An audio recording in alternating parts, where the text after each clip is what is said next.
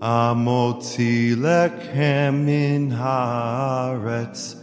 We give thanks to God for bread. Our voices rise in song together as our joyful prayer is said. Baruch Adonai, Eloheinu melech haolam, Amotzi lechem haaretz. Amen. Blessed art thou, Lord our God, King of the universe, who brings forth bread from out of the earth. Amen. Baruch atah Adonai Eloheinu, melech haolam, bore pri hagafen. Amen. Blessed art thou, Lord our God, King of the universe, who creates the fruit of the vine. Amen.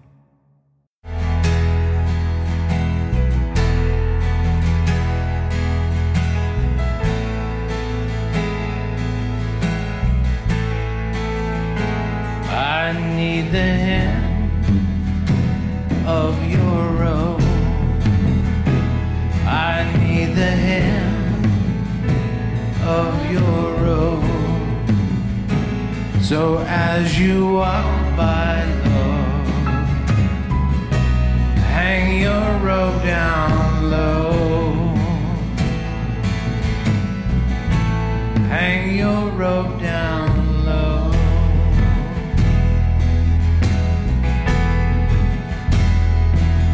Messiah.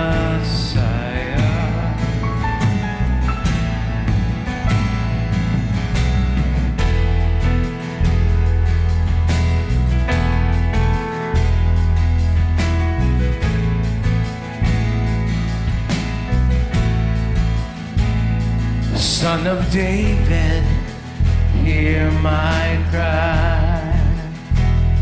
Son of David, hear my cry. I cannot be silent. My Savior's walking by. So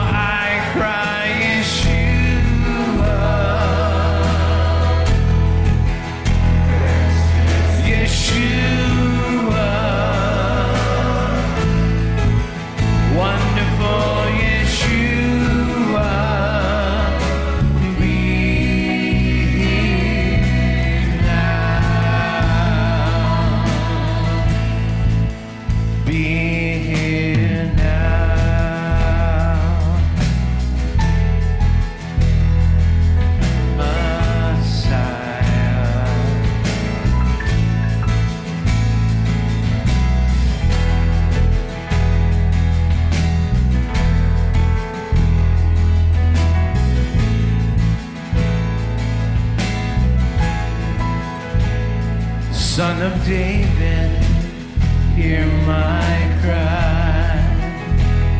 Son of David, hear my cry. I cannot be silent. My Savior's walking by. So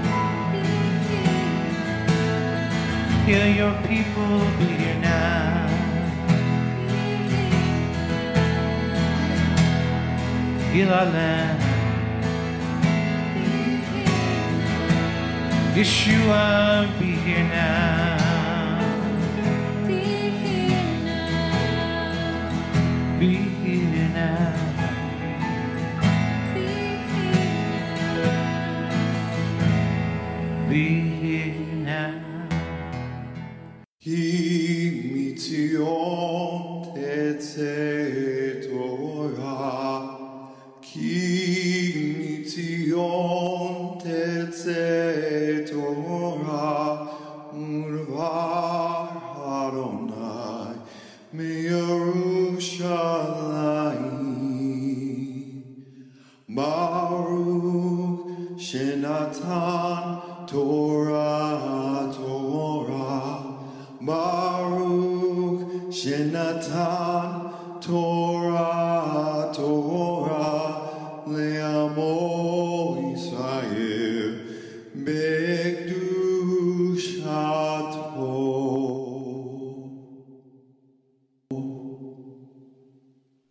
Shalom, everyone. I'm Monte Judah with Lion and Lamb Ministries. Welcome to our Erev Shabbat broadcast for B'nai Shalom. Uh, this Sabbath is the Sabbath uh, that the Torah portion is Vayigash, and we are in the latter chapters of Genesis. We are at the part of the story in Genesis where, uh, in the previous week, um, the brothers had come to Egypt to buy grain again. They had been required by Joseph to bring their younger brother Benjamin. He had come, they were entreated very kindly by Joseph, whom they don't know as Joseph, and they were loading up and very happy to go back. When suddenly uh, there's an accusation that some of them have stolen from Joseph his cup or a piece of his cup. And it was a very special cup that only Joseph had. And there was a big deal about this cup. Well, the, in the search that followed, of course, the bold statement was made by Judah, who was the leader of the band, that uh, if anybody has done such a thing, may they be enslaved for the rest of their life and all that. Well, they go through all the bags and they come down to Benjamin last, and sure enough, this cup is in Benjamin's bag. And of course, Benjamin is going, I, I didn't put it there, you know, and the other brothers said, well, oh my gosh, this, this thing has, has happened. And they're hauled back to have to stand in front of Joseph. Whereas before, they had been very happy in Joseph's presence. They had a nice meal with him and so forth. Now they're under condemnation by Joseph, and there's great concern about what's about to happen. And it appears that Benjamin is not ever going to be permitted to go home. He's going to become entrapped in Egypt and probably imprisoned or suffer worse. Now, Judah had promised their father Jacob that he would be a surety for Benjamin. He would guarantee that Benjamin would, would be brought back. And at this moment, Judah asked to speak to Joseph uh, uh, to give explanation. And in chapter 44, he gives this very impassioned speech to Joseph, basically not making the argument for himself or for Benjamin or the other brothers, but he makes the argument for his father Jacob. And he basically kind of tells the story of their family, of the brothers, about how they did have another brother, they're referring to Joseph, and about how he was gone and that Jacob had accepted the fact that he had died at the hands of a wild beast and there was no sense go looking for him and so forth. And that immediately gave an answer to Joseph as to what, what did my father do and what, what were they saying about this whole thing when I got sold into Egypt. He learns what happened there, but he listens to Judah plead the case for his father, saying that the first time he lost a son, it almost killed him. If he loses Benjamin, it will surely bring him to the grave. Now, one of the things that um, is going through Joseph's mind about all of this that's taking place is one, God gave him some dreams earlier in his life that told him that there was a day coming when his brothers would bow down to him, all of them. And that's what prompted him to insist that Benjamin had to come back the second time. He had this dream that told him that's what was going to be happening. And the, the second thing was that um, he saw the, how his brothers had viciously mistreated him. Simeon had called for his death. Uh, Judah had said, let's sell him. Reuben had, had offered, well, I'll deliver him a little bit later on, but he wouldn't stand up to his brothers, and, and things happened before Reuben could do anything. So there's this chaos amongst all of his brothers. Not one of them is willing to love their fellow brethren and try to actually do good. And there was none that are willing to help Joseph in this situation. So he is measuring out can these brothers eh, stand up for anybody? Can they stand up for a fellow brother? And this is where Judah steps in. And he explains how he is trying to protect his father from the harm of losing Benjamin and that he is a surety for Benjamin that he will lay down his life. He'll offer himself as a substitute for Benjamin so that Benjamin can go home. And at this point, Joseph sees that all the issues that had been in the past, the foretelling of the dream, the way his brothers had acted, concern for his father, all of those kinds of things, he now understood all of the dynamic that was taking place. And he was truly moved that he saw, uh, saw that the brothers had changed and particularly that Judah, the leader of them, had changed. And instead of just walking away and ignoring the loss of another brother, by the way, another brother that had the same mother as Joseph, instead of walking away from him, they were willing to lay down their lives to protect him. Obviously, their hearts had changed. Something was dramatically different in how they viewed things. And I think part of it had to do with I don't think the brothers uh, understood the harm that was going to be done to their father uh, when they went back and said that Joseph wasn't anymore. I think they, their envy against Joseph and so forth, and the fact that they disliked the situation, let's get rid of this dreamer of dreams fella, uh, they, that's as far as they could think but they couldn't understand the additional harm they were going to do that would come back on their father.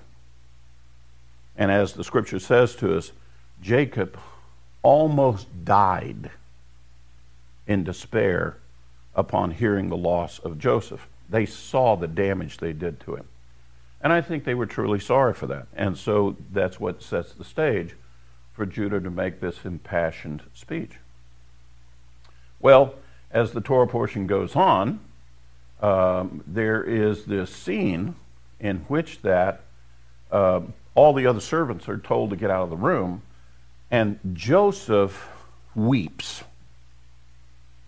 He weeps profusely, so loud that the other servants, another part of the house, can hear Joseph crying out and weeping, because at this point for Joseph this whole tragedy that has taken place with him and his family and his brothers and so forth, it is going to come to a conclusion. There's going to be reconciliation. All the harm that had been done, it's done. It's coming to a conclusion. And there's going to be restoration that will take place. And that's what sets the stage for then Joseph to suddenly, shockingly say to the brothers, I am Joseph, your brother. And they're like, What?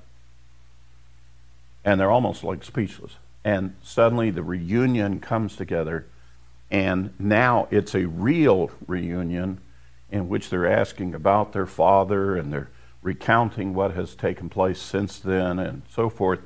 And the stage is now set. Yes, they're going to make another journey back to their father, but they're making a journey back with stuff that came from Joseph that says, Jacob, load up your, all your possessions, come to Egypt. Uh, the Lord has prepared a place for you in this great famine, and I will take care of you. And so that's what our Torah portion is about. So the Haftorah portion, interestingly enough, is going to give us an equally dramatic reunification of the brothers that takes place associated with Joseph. And so our, our Haftorah portion comes from Ezekiel chapter 37. Ezekiel chapter 37, beginning at verse 15. Let me read a few verses for you says, The word of the Lord again came to me, saying, And you, son of man, take for yourself one stick and write on it for Judah and for the sons of Israel, his companions. Then take another stick and write on it for Joseph, the stick of Ephraim, and all of the house of Israel, his companions. Then join them for yourself one to another in one stick, that they may become one in your hand. And when the sons of your people speak to you, saying, Will you not declare to us what you mean by these? Say to them, Thus says the Lord God Behold, I will take the stick of Joseph, which is in the hand of Ephraim, and the tribes of Israel, his companions, and I will put them with it, with the stick of Judah, and make them one stick, and they will become one in my hand. And the sticks on which you write will be in your hand before your eyes. And say to them, Thus says the Lord God Behold, I will take the sons of Israel from among the nations where they have gone, and I will gather them from every side and bring them into their own land. And I will make them one nation in the land on the mountains of Israel, and one king will be king over all of them. They will no longer be two nations, they will no longer be divided into two kingdoms, and they will no longer defile themselves with their idols and with their detestable things, or with any of the transgressions but I will deliver them from all their dwelling places in which they have sinned, and will cleanse them, and they will be my people, and I will be their God. And my servant David will be king over them, and they will all have one shepherd, and they will walk in my ordinances, and keep statutes, and observe them. And they shall live on the land which I gave to Jacob my servant, in which your fathers lived, and they will live on it and they and their sons and their sons' sons forever, and David my servant will be their prince forever. And I will make a covenant of peace with them, and it will be an everlasting covenant with them, and I will place them and multiply them and set my sanctuary in the midst of them forever. My dwelling place also will be with them, and I will be their God, and they will be my people. And the nations will know that I am the Lord who sanctified Israel when my sanctuary is in their midst. This passage of Scripture is describing a huge millennial conflict that has been within Israel. Like the brothers who couldn't get along with one another and hated Joseph and sold him into slavery, cast him off to other nations the same thing has happened on, a, on, shall we say, a corporate level for the whole nation of Israel. The northern tribes, led by Jeroboam, split off from the, the land of Judah and the house of Judah. And then, because of captivity, uh, northern Israel, the house of Israel, was sent into captivity. And we have the house of Judah. And certain judgments fell upon uh, the house of Israel, one of which was they lost their identity. They didn't know who they really were. And the, the prophet Hosea specifically referred to them as Lo Ami, not my people. They became so assimilated that they didn't really realize who they were. And for all intents and purposes, they weren't there anymore. They weren't part of Israel anymore. Well, the same thing happened to Joseph. When Joseph went down into Egypt, he effectively became an Egyptian. In fact, he rose to power as an Egyptian leader. And he married an Egyptian wife. And he had sons. He had children. His family was regarded as an Egyptian family. They, he looked like an Egyptian. He talked like an Egyptian. When the brothers showed up to buy grain and they see their brother in front of them, the last thing in their thinking is that guy is one of our brothers. Now, Joseph knew who he was, he knew where he came from. But do you see the split? There is this dynamic where there's one group that knows who they are and this other group that doesn't think they know who they are. And specifically, the house of Israel doesn't know who they really are. And the house of Judah is just fine with them being gone. Just fine with it. And for many years, we read in biblical history all the way through the days of, of Yeshua that, oh, yeah, we know there's that group, you know, the house of Israel, they left, Assyrian captivity, blah, blah, blah. Uh, they're not really part of us. Um, if some of them come back, well, they'll join us and they'll be part of us. And uh, they went into Babylon. Judah went into Babylon captivity, came back. We had the Messiah come. And then we developed rabbinical Judaism. The, the Judah then got sent into captivity through the Romans. And we still have this division, even now that both groups are um, in captivity, scattered throughout the world, and they're not, they're not together. Just like the brothers came down in Egypt and all of a sudden found themselves in the same trouble. They ended up going into prison for a little bit. You know, the house of Judah has gone out in the nations. It didn't work out good for them either. But we have this huge division within what is the Bible calls Israel. But this prophecy says something interesting is going to happen. It's based on in the days when Judah is back in the land. And by the way, Ezekiel was a priest and a prophet who was in Babylon when this took place. And he saw a day when Judah would go back to the land. In fact, Daniel spoke of it. We history we know wise.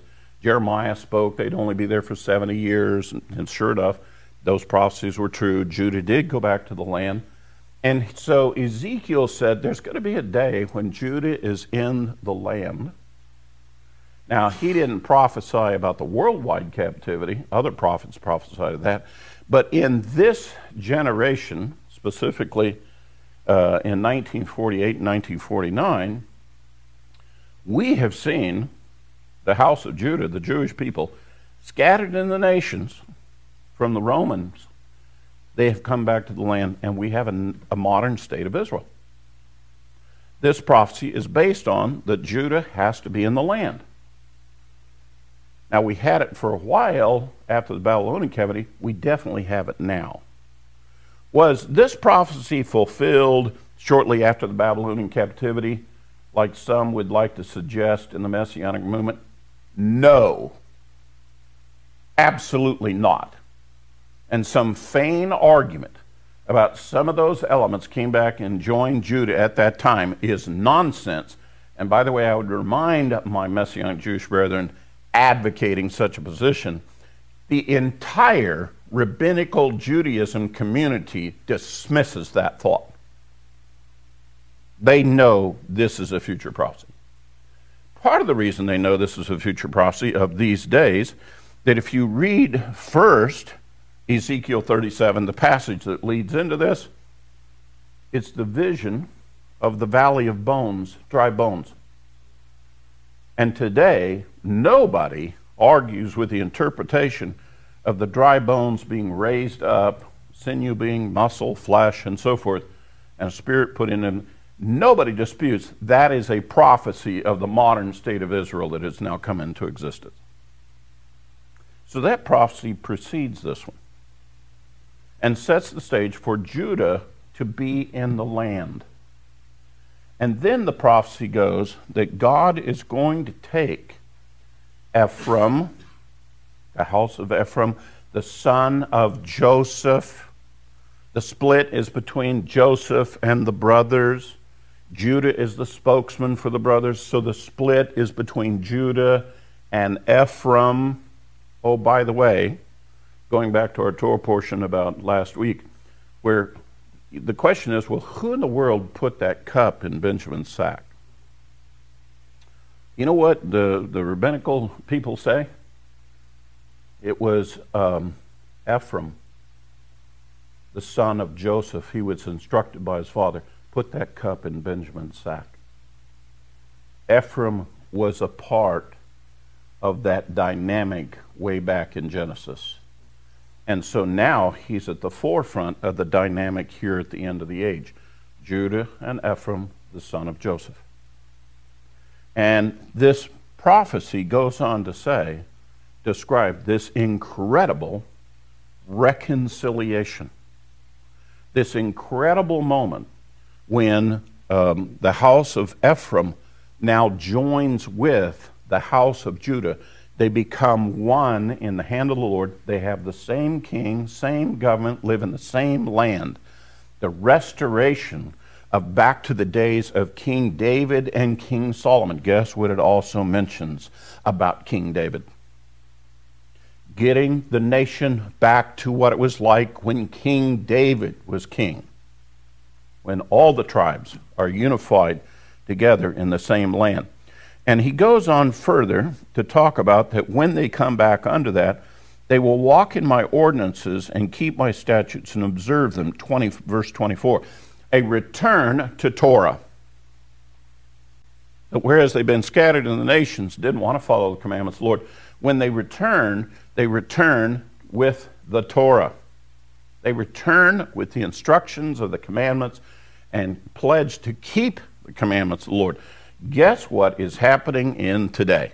We have the house of Judah and the land of Israel, and there's this incredible movement around the world, in the Christian world, specifically called the Messianic movement, in which there's this group of people, we don't quite know who they really are, and they are turning back to the Torah. The stage is set for this prophecy to be fulfilled. That God is going to pull the B'nai Ephraim, the sons of Ephraim, and those of the house of Israel, which by the way were 10 tribes, they're going to bring them back and join with the brother Judah. That's what we saw in the Torah portion. Judah, representing, brought Joseph back to the brethren. And that's what's going to happen here. God is going to bring Ephraim, Joseph, back to Judah. And that's the reason why this portion is the Haftorah portion with the Torah portion. Now, before I leave it, I have to address this one because it's um, poignant for our times, and that's verse 26. And I will make a covenant of peace with them, and it will be an everlasting covenant with them, and I will place them and multiply them. I will set my sanctuary in the midst of forever and my dwelling place also will be with him. That is a description, brethren, of the Messianic kingdom.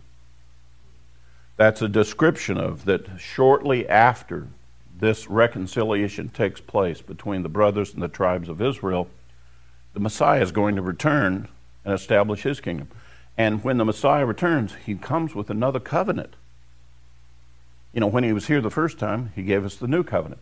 He's going to bring another covenant this is called the covenant of peace. This is the final covenant of the seven covenants that God has been showing to us in all of the scripture.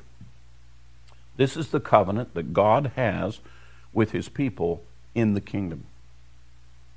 And he speaks specifically of the days of being in the kingdom, about how the Lord will dwell with us in his sanctuary in Jerusalem and he will be there with us. That's the way the prophecies of the Messianic kingdom tell us.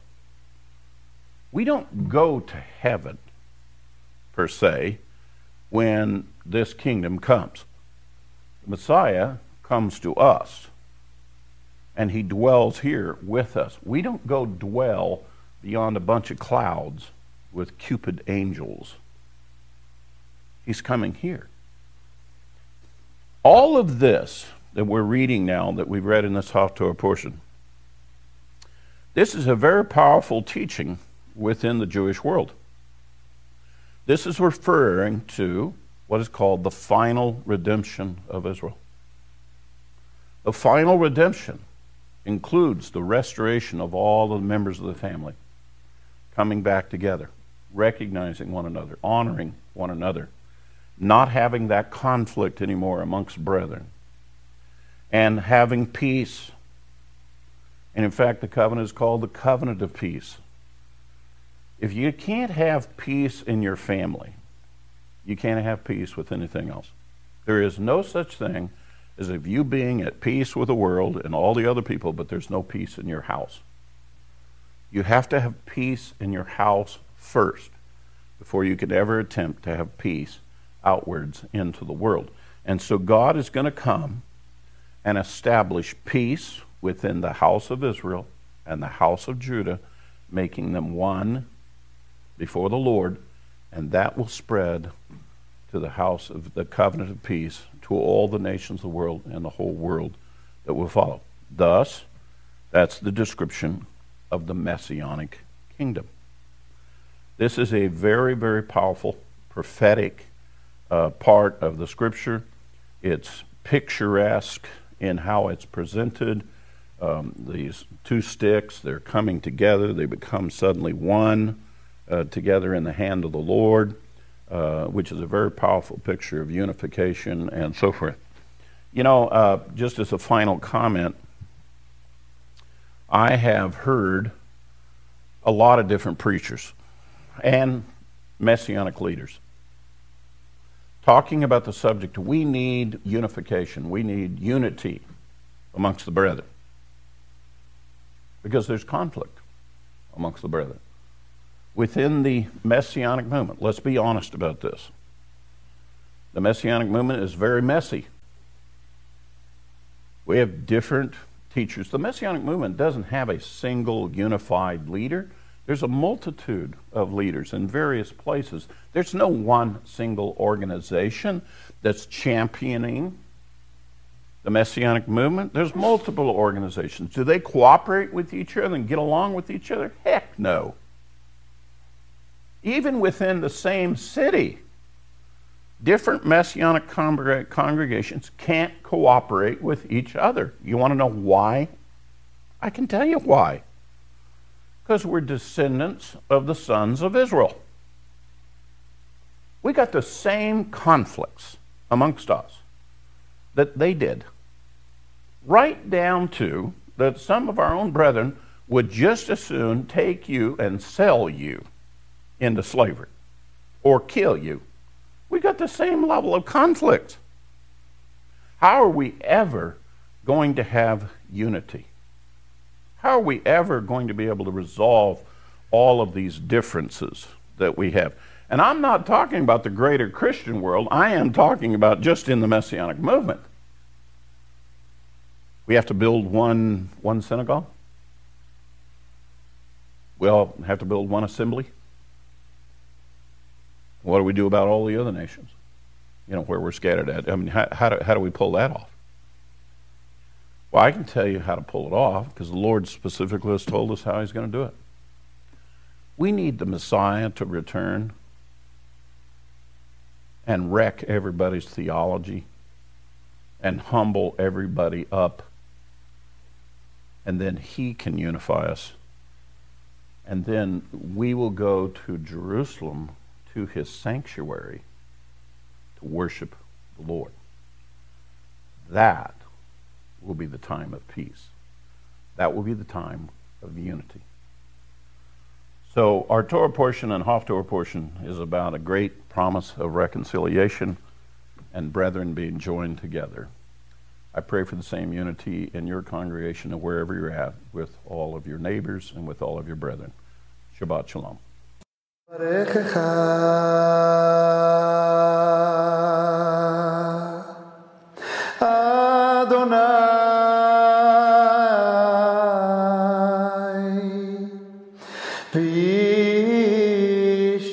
Merecha